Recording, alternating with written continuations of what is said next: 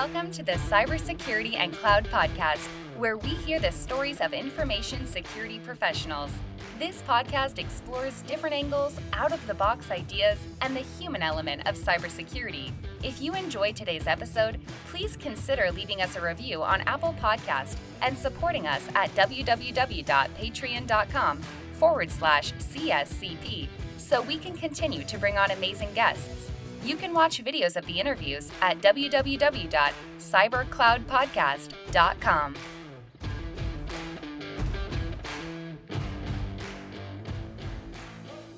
Hello, everyone, and welcome back to the Cybersecurity and Cloud podcast. Today, we have a very special guest. I think we connected here and there on LinkedIn. You might or might not have heard of him if you're in engineering community. We have Eddie Jaoude. Eddie Jaoude has been recently promoted or awarded uh, a star from one of the GitHub stars, and he can talk about a little bit the program. But there are only 14 of them right now, right, Eddie? That's correct. Yes, I was number 12 out of all the millions and millions of people, tens of millions of people on GitHub. I think they plan to have about 100 by the end Fantastic. of the year. And Eddie, Eddie has been uh, running his own uh, consultancy here in the UK, and it's come today to talk a little bit or fight with us from a cyber versus developer perspective. So the whole point of the conversation is to have an agreement or not on software development and vulnerability. But let me let me give a massive welcome to Eddie on the show. Eddie, welcome to the show. Can you tell us a little bit more about what keeps you busy these days. Thank you so much for having me on your show. This is awesome. Um, I really enjoy your your podcast and your content creation. So, what keeps me busy? open source. Uh, I love open source, not only just contributing, but I have a real passion for getting more people into open source because I believe that open source is for everybody. You don't have to be a coder. Open source is not just about code anymore. It's also about documentation, raising ideas, raising bugs, confirming if bugs are correct or not. And there's just so many ways people can get involved. And I'm really passionate about people getting more involved in that. Fantastic. I spend a lot of my time on GitHub and YouTube, and then a bit on social media as well. I share some clips. I'm not as active as you. I know you do a lot of things. It's hard to keep up. It's good to have that competition out there, definitely. Yeah, we tease each other. We we, we tease each other. I think we, we started we started teasing with few few of my my friend down in California, and we challenge each other every week to make it. Uh, we started on following Friday, then content creation, and challenge each other to create. Uh, it ended up like being. Uh, uh, I was I was I think down in California, and uh, we met into a specific location, and they came into my video as a challenge to each other. We uh, ended up just being mental. It's like I bring my pets, I bring my kids. I remember seeing some pictures from your trip, and uh, and that was really fun. And I love your, you know, your your things that you do like mentoring or shout out Fridays and so forth. I think they're great. Yeah, I think it's it's all about building a community, and you do a lot on the community side. I mean, our our uh, cybersecurity community is really neat, and is is what I want to start breaking out because I don't want cybersecurity people talking only about cyber to cyber people because then, as you said, it's like the whole open source uh, initiative. If you are only focused on one specific industry, then you don't get the message out. So I want to get the message more out and do more of this outside the industry. Uh, uh, discussion, and uh, you are probably one of the first and the one that I respect the most on on your initiative because you like-minded, but talking from a development perspective, leading the charge on the open source. So really, eh, those messages absolutely resonate with me. That's awesome. It's great to hear, and vice versa. I have to get you on my YouTube channel. We can record uh, record some things about uh, about security because I've got to admit, developers don't always think about security first. They're finally doing test driven development, but I think they need to do kind of test security driven development or something like that. There's just so many things that need to be done in addition to just oh the feature works. Yeah, no, I think so. From my perspective, I I came of recent into the discussion about the whole not not much of the open source because as a cyber perspective, we are in love and terrified at the same time from open source. It's it's being uh, a, a, driving vector for vulnerability to come into into industries and to uh, the organization that we try to protect. So we are wary and terrified at the same time from open source, but we also love open source. And uh, I don't know if, you, if you're involved or if you had experience, but uh, I know um, Zap was in one of your uh, previous episodes. So OWASP has been massive about bringing cyber people and contributing in engineer focused project but right now it's, it's kind of expanding into more broader conversation but how did you actually came about open source or how did you what was your first experience with open source maybe? I got involved in open source a long time ago well over a decade ago probably i don't know 12 14 years ago. And things were very different back then. There was no github. There was everyone had their own kind of platform. This was SourceForge and various other ones, but you had to sign all these NDAs. And I remember contributing to Zend framework, PHP eh, framework back in the day, and I had to sign all these NDAs to get involved. And I think I contributed to Google. They had their own hosting, SVN hosting, I think at the time, Subversion. And again, I had to sign all these things. So it took me a long time to kind of get into it. The barrier to entry was really high, which I mm-hmm. think why nowadays, yes, there are different challenges, but I think it's interesting that create a GitHub account, you don't even need to install any software you can actually contribute just directly on the platform from you know a github issue to actually a commit and raising a pull request to make changes to someone's repository and i really really love that i think a lot of people don't realize how I say straightforward it is, but it can be daunting when you first when you first get to it. Keep making sure that your fork's kept up to date. A lot of people I found out delete their fork to then refork it so it's up to mm. date again after they've made their pull request and after it's been accepted, which I kind of understand it is quite daunting. So I did do a video on that recently. It's actually one of my best videos was how to keep your fork, your GitHub fork up to date. Uh, that's via on the command line but yeah, it's uh, quite interesting. I got involved a long time ago. I, I liked, I, I, do like how the landscape has really changed, and I think GitHub has been one of the main players in that. Yeah, no, I, I think I was back in the days. I was on on SVN, and it kind of disappeared as soon as as soon as GitHub kind of said, "Get out, we do better." Poor as SVN. But yeah, no, I agree. I agreed. Sometimes the, the uh, I'll tell you a, a, funny joke. So when, when, working with my developers, I I haven't I haven't used Git for a long while, and I started pulling issue or comment, and they start shouting at me. It's like, where is your etiquette, man? you push in release for document and stuff, or you put in comment and issues like, okay, teach me. And one thing as, as like I didn't know on on how the whole etiquette about uh, even contributing to to Git and other other open source repository, or even your own when you work with your own team.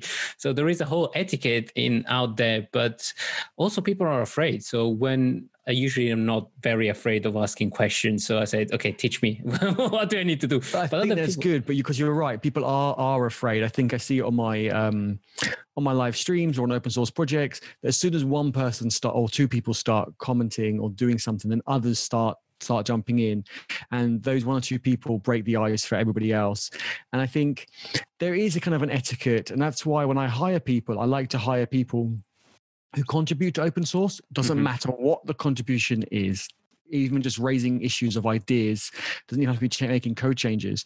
And I think it's because they get to kind of collaborate with other people, different people who think differently, and then it makes them explain themselves a bit better rather than the amount of times people come to me in my community and say, Hey, I've got a problem, it doesn't work. It's like, well, oh, it's on line four. They go, How do you know it's on line four? I said, Exactly. You haven't sent me anything. You said you've got a problem. I don't know what it is. So context, man. and they, they, just wonder how I can see their line four. I can't see anything. I don't even know what what languages or tech they're using.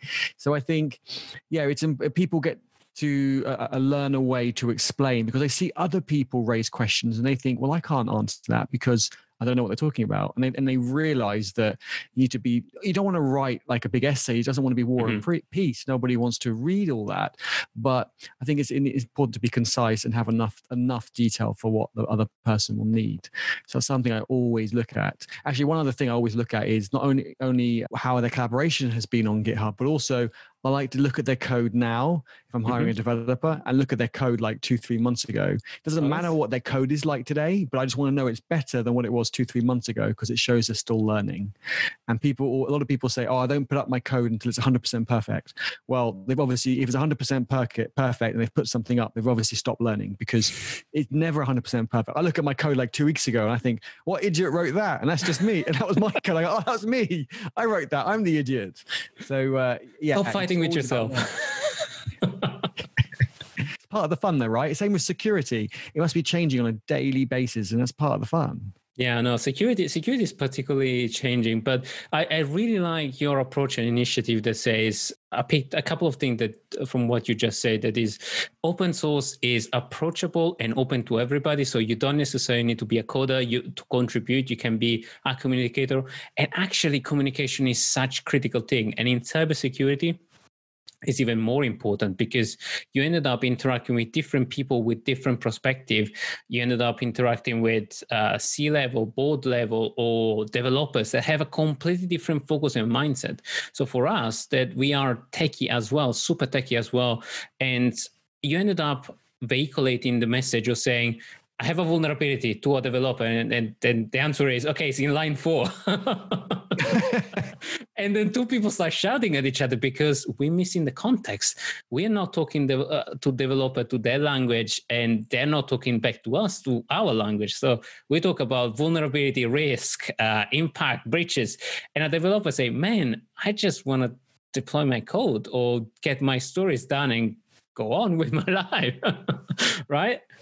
It's true. A lot of them do focus on on that, and there's more to it than just deploying the code. I think deploying the code is the I don't want to say the easier part, but mm-hmm. the kind of it's it's the icing on, on the cake. I think it's important to get code deployed sooner so you can get feedback from the user. But if it's not efficient, it's not secure, it's not written well for the next person to adapt it to the, to a higher fidelity, then it's it's literally no good unless it's a prototype and then that that's different because you only do like five to ten features and you're going to throw it away anyway which is a different discussion different story because it never gets thrown away. It ends up ends up staying and becomes the uh, final product. I do have some horror stories one day to say but i won't say it please now. tell us everything. Or about how how do you have an idea? Have you registered a domain for it? Yeah well once you've registered the domain right the idea is finished. Everyone exactly. registers like 100 domains and then they never build anything. Actually this i was referring to um, a government project actually mm-hmm. where they'd been working on it for for four years, and I was joining for the fifth year. So one my first year there, but it was their final year of the project, and they wanted and they're having a lot of problems. They wanted help. And so, long story short, it was a horrendous project. Like, I mean, it's the worst I've ever seen. It didn't work. I worked for four years and just didn't work like no joke not that it wasn't efficient or it wasn't secure. Yes it wasn't efficient and it wasn't secure but it just didn't work. And it wasn't a big project. It was to load effectively um, a csv and display it on on some graphs and some maps and some tables and stuff. That's it in a nutshell. Really? And there was a, a lot of csv data. There might be you know 10000 files a day and so on but they couldn't load like one file. So it, it, didn't matter that they spoke about we've got all these servers, we're scaling, and we've got PHP wrapped in Python, wrapped in Rust, wrapped in Go. And I'm like, this is CV driven development. This is you're picking technologies just to learn them on the job. And I said, the first thing I said was, you need to start again. I said, we can't. This is the start. This is the start again. This is the second re- version. We spent five years before trying to build something. It failed security because it was a really out of date version of PHP. And this is the new version. And I thought, wow. So I did what they wanted. I was a bit of a code monkey for that, that year. I didn't want to finish the contract early but it was soul destroying. I was fixing seg faults and stuff that you shouldn't even get in PHP and Python and all the rest. That's the whole point, right? It's not C or C where you're really low down. But the, coming back to the prototype part, on my last two days, I didn't have much work to do. I said, look, this is how you should have built it, prototype style, but this is what you should. So in two days, I spent two days putting something together where I could read in CSVs much faster than they could, and I could put them on, on a map, on a graph, and so forth. And I left. I left it with them. I left. And then a year later, I got contacted from a friend who took over the project and said, Oh, really great work. I liked what you did. And I was like, I didn't really do anything on, on the original project. I was doing more behind the scenes, fixing a lot of lot of errors. And he said, Oh, but I like the graphs and the way you loaded in the data and the way you used Elasticsearch and all the rest for aggregation. I was like, what? That was a throwaway product I did in two days. And they went, oh, it actually, they threw away their product. They spent four almost five years on and they're using yours. I'm like, what? so that was really scary because that was not designed to be used in production at all. And I'm um, sure it did pass security though. It's better than PHP. Right. Well, it's not. I don't think there's anything wrong with PHP. I don't like to bash languages, but it's what the way it was written and the way it was mm-hmm. used. It was it was incorrect. It was badly used. Um, so yeah, it was done in Java, and uh, I wouldn't probably wouldn't use Java nowadays, but it was done in Java, and yeah, it it was it was faster. It was efficient. And it just kept it really simple. They had queue systems and all these things to read CSVs, and it was just over engineered. It was a bit of a Frankenstein. Um, but it was scary how that prototype They've done two days, no automated testing, no no nothing. Literally just knocked it together as if it was a two day hackathon, and then they're using it in production, and that was really scary. That's a fantastic story and also a scary story. But uh, I think I, I, I, like the approach of, you know what, you spend so much time over engineering that you could just start from from from a whiteboard and saying, what is the problem that you're trying to fix? Because sometimes projects like this get wrapped up or maybe trying to fix security flaws, you, you, you end up wrapping yourself up in, you know, you pull this, you pull that, and the functionality breaks. And ultimately the product doesn't deliver what it does. And security is not happy either way because because it's a clunky product. So sometimes it's better to start with security at the very beginning of the project because sometimes you might try to fix at the very end of the project uh, a logic flow and absolutely, I think fixing at the end never works. When people say they're going to write the documentation at the end, the tests at the end, security checks at the end, performance checks forget. at the end, it, it's, it's you forget. And even if you didn't, it's too big. Even if there's a gatekeeper that says, right, we're not going to deploy it to production until uh, you've done these these these checks, it's too big. You run you you know you run security checks and you get 30 issues that could take like a month, but then that's mm-hmm. a knock-on effect, like you said, to functionality that's why I think I really am selective on the projects and clients that I choose now and the people that I work with because I really strongly believe that you go with the steel thread. I don't know if you heard this analogy, but steel thread um, and low fidelity focus. So when I start a project, day one, there's going to be a deployment to production. Okay, it might not be exposed to the user, but the deployment on day one, it's going to be hello world. It's not going to be very functional. But in that from beginning to end, from dev, it's going to go all through the, the right processes, mm-hmm. um, mm-hmm. dev, staging, production, whatever it is. But along that, CI is going to do performance checks, it's going to do automated testing, and it's going to do security checks, all on CI. They're not going to be the fully functional tests in it by any means, but when you add a new feature, then you at that Your that pull request is, is going to exactly that pull request is going to contain everything it's going to contain documentation for that feature it's going to contain the extra security checks that might need to do config or whatever it mm-hmm. needs mm-hmm. um, and the and the also the automated tests that it would need to check it so if we ever need to pull out that feature we pull it out and everything comes out with it so we, mm-hmm. we squash the pull request so there might be 20 commits say to get that pull request in but we'll squash it when it goes into production into like the mainline branch and therefore if we ever need to pull it out we can cleanly pull it out and it's yeah it's it's nothing clever it's just actually keep like you said keeping things simple. Um, I'm by no means a security expert, but I, what I like is when it does get to the we do the third party um, cyber security test. Mm-hmm the numbers that come back are quite short, like three to five things of things that that we missed, and they, they have done. We know they've done a really good job. There's no point getting three pages of like simple things that you can kind of that it's just so silly. It must really annoy the security people who are checking this. They're thinking this is so simple. Why yes. why haven't you done this? So I like to remove and omit, and it's embarrassing, right? If someone picks up such simple. It shouldn't things. be. It shouldn't be because we're not we're not trained, and we're not trained developer, and you guys are not trained security. But it's working together that we start learning each other words. So, for example, I don't know buffer overflow it, it seems trivial but it's, it's still the number one vulnerability or i don't know input sanitization and validation or, or take a buffer check that is three lines. Well, some people say why. I, I, had conversation of why, and for me it was like super clear. It's like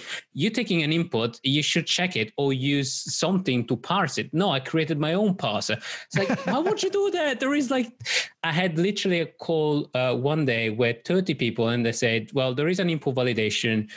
50 people said, well, we have the same problem. And it's like, there is this nice OWASP library that does it for you. You just call the function and that's it. I said, Do I don't remember the wheel? No, you just use it. Here you go. And they were super happy. I made their life easy, success for me. So super happy. and i think that's what we need to strive for it's like that conversation and as you just said and as you said before the context is absolutely king because then we can talk the same language and solve with a simple communication and that's our fault as security people sometimes people that i work with because i really strongly believe that you go with the steel thread. I don't know if you heard this analogy, but steel thread um, and low fidelity focus. So when I start a project, day one, there's going to be a deployment to production. Okay, it might not be out exposed to the user, but the deployment on day one, it's going to be hello world. It's not going to be very functional. But in that, from beginning to end, from dev, it's going to go all through the, the right processes, mm-hmm. um, mm-hmm. dev, staging, production, whatever it is. But along that, CI is going to do performance checks, it's going to do automated testing, and it's going to do security checks, all on CI.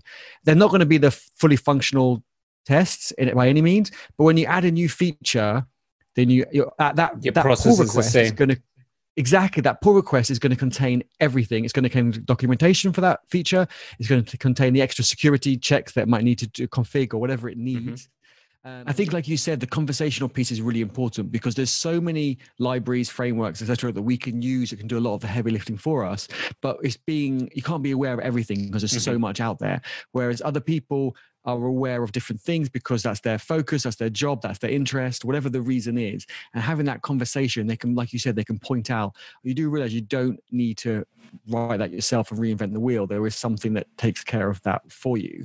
And I think that's really important. And it might not solve everything, it's not a silver bullet, but if it can remove 90% of the of the fluff, the easier stuff, then when it gets to us, you know, the experts in that area, then they can focus on one thing. The, the, yeah, exactly. The, the more challenging things that, and probably the more important things rather than just the, the little things. And same with accessibility on our pipeline, on our CI, we always add accessibility checks. Do we do we find everything and fix every? Uh, do we find everything? No, but ideally, ninety percent of things we do find and then and then the heavy lifting is done at the end. And security is exactly the same. So it's it's a traditional argument that we have about you know you do pen testing at the end or do you do security testing at each release? And you might not find everything uh, with automated testing you know?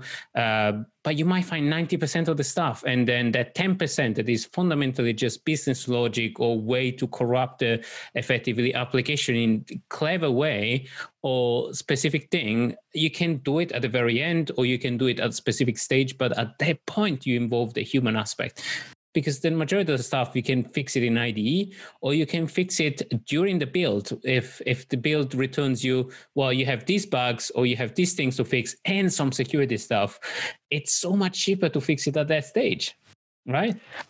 Absolutely. I think you brought up another good point is, is the cost. People, a lot of companies and a lot of people think, oh, if we add all this stuff into our CI, it's going to slow us down, it's going to cost us more.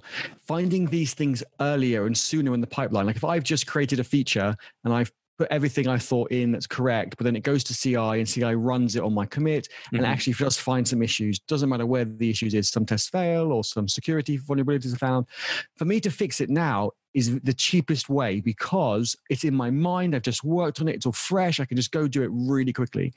If it goes through the entire process and then it gets to pen testing, pen testing, and then it's found then, it's really expensive because by then it's involved other team members. It's gone through review. It's involved, um, you know, the maybe the release manager to get all plan, all the rest, and it's made it to the you know the cybersecurity experts, and then they found something. It goes back to the beginning, and we've got to raise an issue. We've got to go through all that process again. And you're actually wasting the time of probably and crush souls. Six, yeah, exactly. And six to ten people, and it just it takes another month, whatever, to go through that process. So it's really important for the for the silly little silly things. It just seems crazy to get to the end of the process and find those things. You want yeah, you want to find those things as soon as possible. But people like to stick their head in the sand and and hope that it just makes it through and it's someone else's problem. And sometimes it does. Just, and sometimes yeah. it does. But the problem is, uh, I think we were running some calculation. It takes up to 30 times more to fix stuff in production rather than in, in code development or even in architecture. Yeah, it's like the difference in price is massive. And more important, if you're lucky, the application and the backend is not used by anybody else most of the time you have API, so you have interdependency. So when you test something and you remove a function, then you have other four applications that then crash. so the testing becomes effect. massive. Exactly. I mean, 30, I, I believe it, it is 30 times more, if not even more. I mean, it's it's crazy. It's being conservative. People, yeah, to be conservative. Okay. But I don't know why people just hope it sorts itself out later on, but but it's, it's not, and that's something we need to address from day one. And like mm-hmm. you said, you need to have those conversations uh, little and often, more regularly if possible, rather than having a one week pen test and then have like three days of conversations going through those. Why not try and you know, and every couple of weeks just have an hour conversation? It just becomes less yeah. of a burden, less of a cost. And I know each project and each team is slightly different, but just as an example. No, but I absolutely agree. And 90% of the time is having those conversations with the executive all the way to the product owner. Because sometimes the conversation that I'll tell you a story. When I was working with teams, they said, We love audit. Don't take audit away. And I said, uh, hold on, that, that's that's the most horrific thing. Audit is so boring and stuff, and nothing against auditor, but sometimes it's like churning through a lot of stuff, and they give me the most mind blowing answer ever. You know what it is? Audit give us the time to fix the security thing that we want to fix, but we don't have the time to justify to our product team that that's important, and that's the only time where business pay attention to security because otherwise they have fine and regulation. So they understand fine because it's money. They understand regulation because it's impact on the image and money. So it's contextual security. So when you don't have for example team that can fix stuff because they they have it in the back of their mind that's when it's ideal when you have developer with a little bit of security knowledge but when you don't have that my suggestion is tend to be you know approach as a security person approach the team approach the product team and let them understand the impact of a vulnerability. That will give you the time or that will give developer the time to listen to you and to fix the vulnerability. Or make it contextual again is having the conversation speaking to people in their language and uh, Absolutely. I'm sure you have tons of stories from your side where you try to explain a use story. It's like, it doesn't make sense. I think people try to cut corners to save money, but they don't realize it costs them 10 times that, if not more, months down the line. And I think it's just crazy. I don't know why. I think they try and get quick wins now. And quick wins are fine as long as you're not cutting corners. I mean, I've seen like, projects, and I won't go into details, where they've cut so much that they're just left with the corners, right? There's nothing there. cut so much that it's crazy. And like I said, I've started to do kind of almost mini audits on projects that I might take on to see because I don't want, if they want to make it better and they're getting me in, on board to make it better, that's different. But if they're just want a code monkey and they just want to kind of just no, you get disgusted.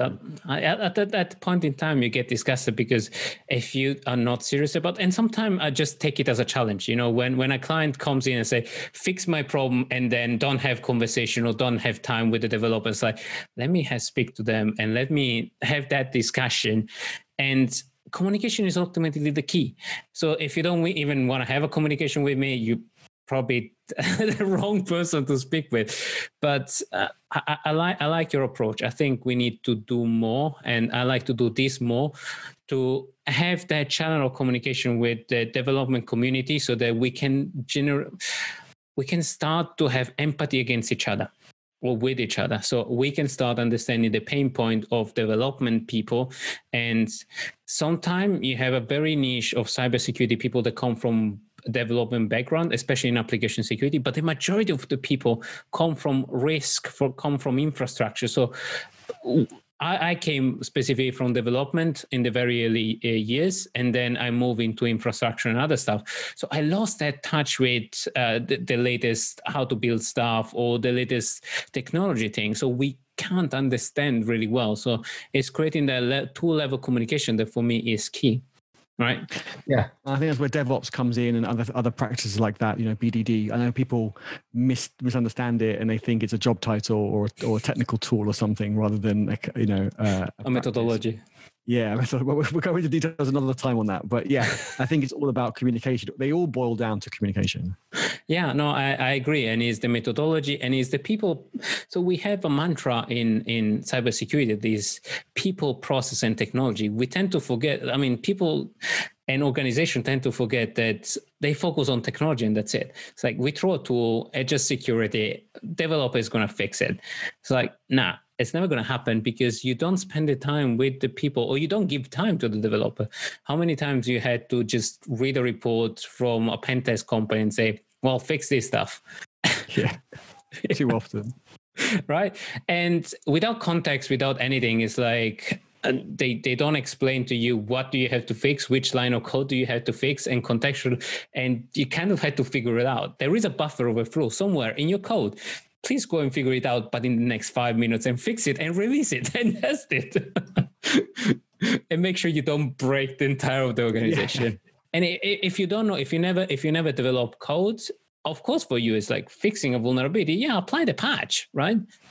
How many conversations you had with the security team and said, just apply the patch? Come on, magic man. button, right? In your IDE, just press the apply patch button, fix vulnerability, just does it for you. If it was that simple, we've done it before. or we had we had tons of of discussion, for example, back in open source because open source is a massive issue an opportunity in cybersecurity, but we are wary because there is a lot of problem right now with um, repo squatters. So people that are sitting in repository that are very, very much used or hijacking like really big contributors and their, their account to effectively inject code in really popular libraries like Struts was uh, the, the, very famous one where Equifax got breach because somebody injected a line of code. Or, for example, British Airways hack, somebody injected uh, a piece of code in one of the library that was developed in the client side of the application. So British Airways had absolutely no clue. And there were four line of code that were just fundamentally shipping wow. the credit card information out. And that's it, using a library. So understanding that thing uh, from, from a security perspective, we feel like terrified because it's like we don't understand very much how the whole process work and we need to face these new modern threats that you know you need to get up to speed so the only way we're going to win on this is really partner up with development team and trying to figure it out together.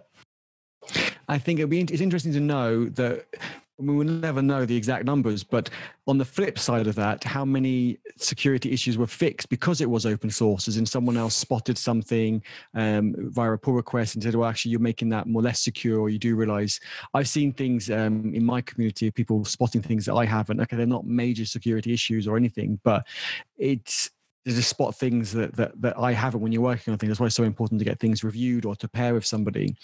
So Absolutely. yeah, that was quite um, quite a serious uh, issue with struts and i'd be interested to know i don't know if you know this if that developer that had their account hacked if they had two-factor authentication enabled because when i with my clients when i when they create an organization on github i always tell them just 2fa everything otherwise it's not necessarily the person doing something wrong it's the person accessing that person's account which then uses it incorrectly. Thank you. Absolutely thank you. I had like probably so many conversation about please use two factor it's so simple and easy to use. Yes. and you know if somebody steal your email because maybe you use that email in starbucks or other accounts that got breached because we get probably tons of breaches we get one per month the credential gets uh, stolen everywhere because probably you use the same credentials. So we have the, one of the massive drivers is credential stuffing.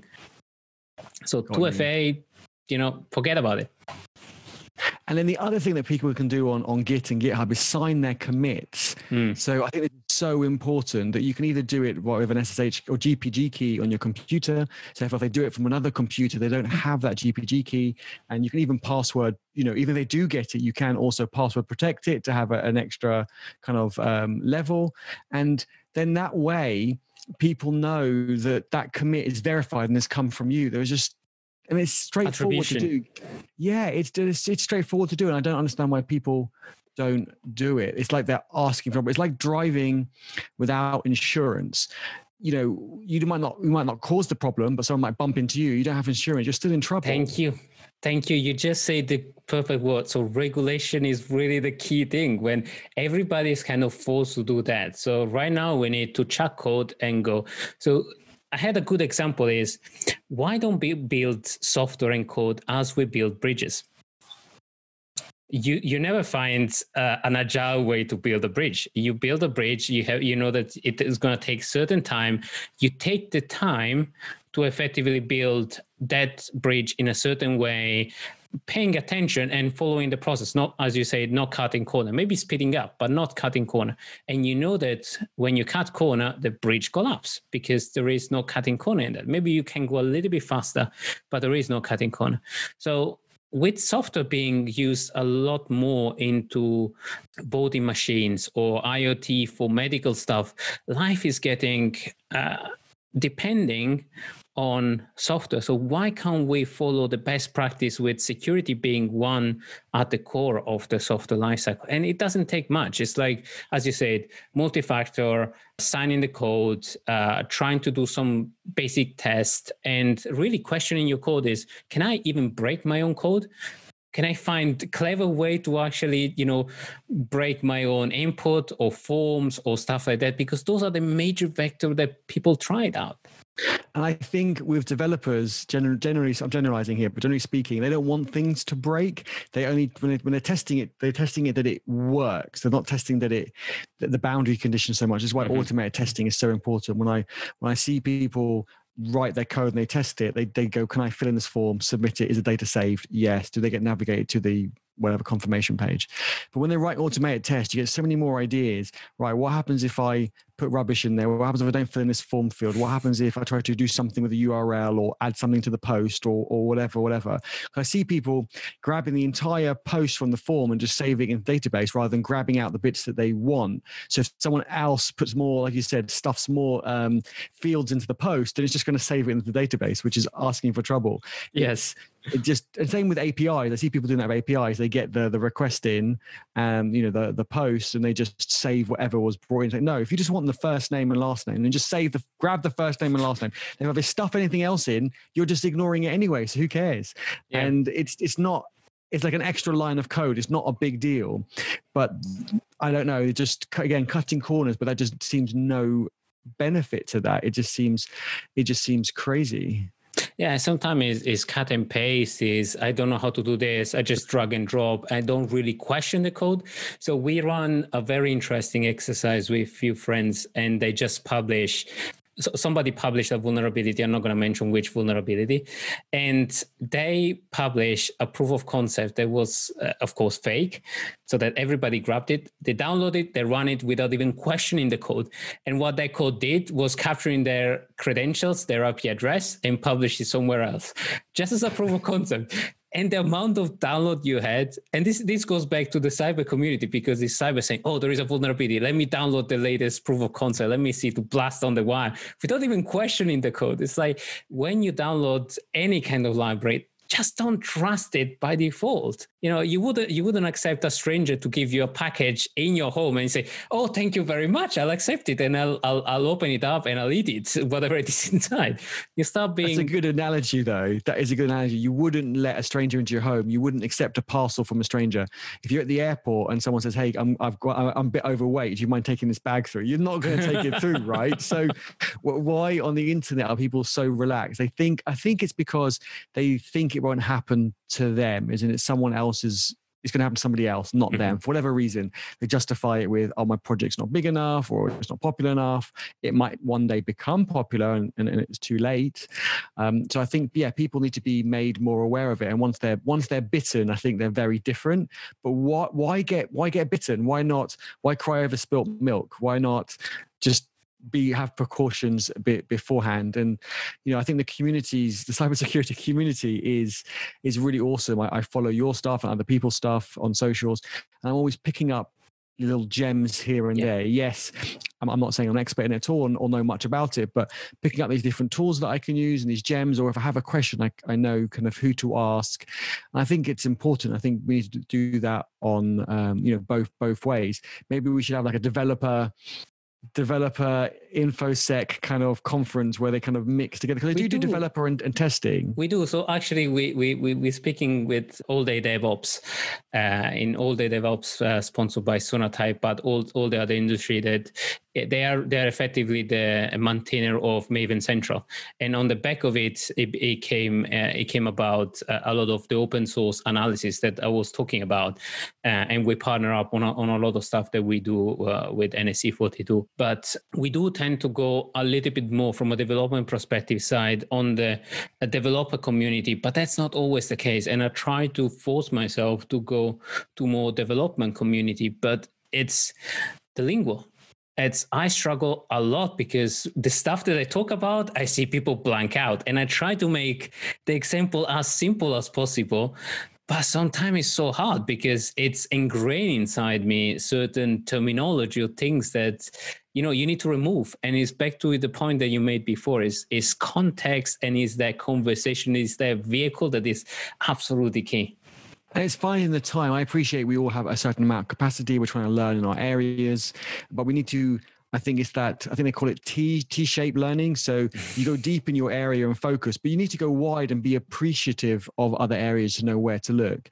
For example, when GitHub integrated with Dependabot and White Source, so now they notify if your dependencies mm-hmm. have security issues, if you should upgrade to newer versions. And I've turned notifications and alert. I want emails, I want GitHub notifications, I want everything. Whereas other people have gone the opposite and are saying, yeah, mute, not interested. It's like, why would you not want to know if one of the libraries you're using is suddenly out of date and there's a security vulnerability and you should upgrade it. And I get it if it's like like one it's of my projects. Is it's noisy. It's noisy, but it's important. It's noisy because they've left it too long. Whereas if they keep up to date with it, it's not noisy, right? You get a notification one once or twice a month. But when they keep getting long lists because they don't update anything, then they're, they're, drowning is the problem. But they're making it yeah. worse, and it's only getting worse and worse and worse. I appreciate it. if it's a static website and there's no nothing on there, and you've included some library that, that has a, an issue. Okay, you might ignore it because you're not doing anything with specifically with that library to use that functionality. But most projects aren't just static websites, right? Most projects need a database or make a HTTP request or do something. Or, my, or, or, will, or will. So the, the other scary thing, it will. So maybe you put a library in there and you say, I'm not going to use that function. And tomorrow somebody else say, that's a really great function. Let's use it. uh, uh, vulnerability. That's very true, actually. So the moral of the story is keep your shit up to date. Can I swear on this? I don't know. Let me say that yes, again. Yes, you can. You can. okay. if if keep... it's worth for security, yes, you can. okay, good. Yeah, but just keep things up to date. It's it's not hard. I was on one project for a high street e-commerce. Um, I'm not going to say who it is. E-commerce like shop, then online shop as well. And the first thing when I joined their team, they were using using React. And uh, the first thing I, I, joined their team, I said, "Look, React is really out of date, and so is Redux, and so is you know your backend. We should update it." We can't because this library we're using hasn't been, had an update in years, so we've got to keep everything else stuck on their versions. And I was like, that's crazy because of this one small library that you don't want to swap out or change or whatever you want to do. You're keeping everything literally two years out of date. Yeah, and, and vulnerable. And and they said, yeah, we haven't got time for it now. And so I said, look, I'll tell you now. I didn't know about this because they told me how amazing their project was, you know, how awesome it was. So three months into my contract, it's a three month contract, and they wanted to renew. I said, look, I'm not renewing. I gave them like a month's notice. Look, I'm not going to renew, but I'll work hard until my last day. And then what the, what the tipping tipping point on that that when I had a month to go was I said, look, you got some failing tests. I'm not going to review your PR until until you fix those tests. So I don't know. Ten minutes later, I said, okay, it's all sorted. Don't worry about it. So I went and had a look, and they've turned off on CI the automated tests. I'm like, well, what are you doing? Like, well, I've got too much work to do this week. I'll turn them on next week. It's like, no, because if you turn them off, they're never going to go on because every because you've got two failing tests now, but next week you'll have 20. Well, we all have 20.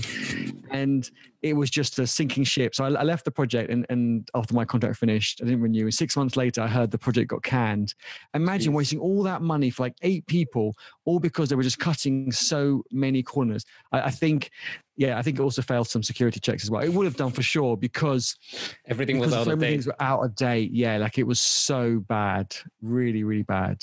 Yeah. Um, but on, on the positive side, we had started this conversation and we started communicating on the same level. And we got, I hope for all the listener today, we got some gem. But if you want to leave the listener today with a really good gem about either security or development uh, or personal, just leave our audience with a positive message though. Good call. Good call. A great idea. So my positive message to, to everyone listening would be get involved in the community, whatever community you're in, be it cyber, be it dev, be it UX, whatever it is, get involved. You will you will network, you will upskill yourself because you will learn so much and you'll have fun doing it. The community want you to get involved and want you to to succeed and keep your projects up to date. Don't cut. I was waiting for it. I thought, how long should I pause before I say it? Keep your project up to date and don't cut corners.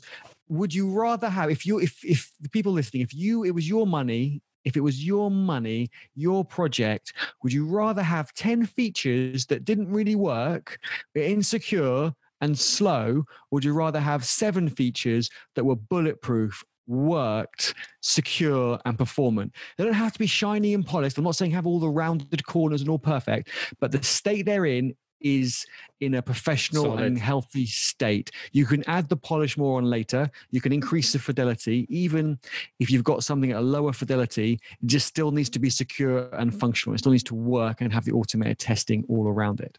So that's what I'll leave everyone with. So I, I loved it. I love it. Just update your damn code.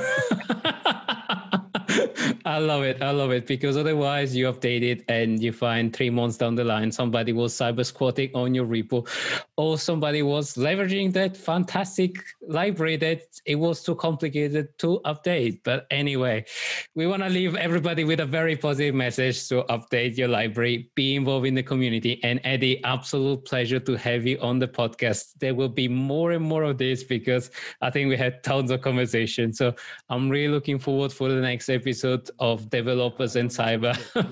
thank you for coming on the Cybersecurity Cloud podcast. And everybody, thank you for listening. Thank you, Eddie. Thank you. Had for having me. Years, so we've got to keep everything else stuck on their light versions. I was like, but that's crazy because of this one small library that you don't want to swap out or change or whatever you want to do. You're keeping everything literally two years out of date. Yeah, and, and vulnerable. And and they said, yeah, we haven't got time for it now. And so I said, look, I'll tell you now, I didn't know about this because they told me how amazing their project was, you know, how awesome it was. So three months into my contract, it's a three month contract and they wanted to renew. I said, look, I'm not renewing. I gave them like a month's notice. Look, I'm not going to renew, but I'll work hard until my last day. And then what what the tipping, tipping,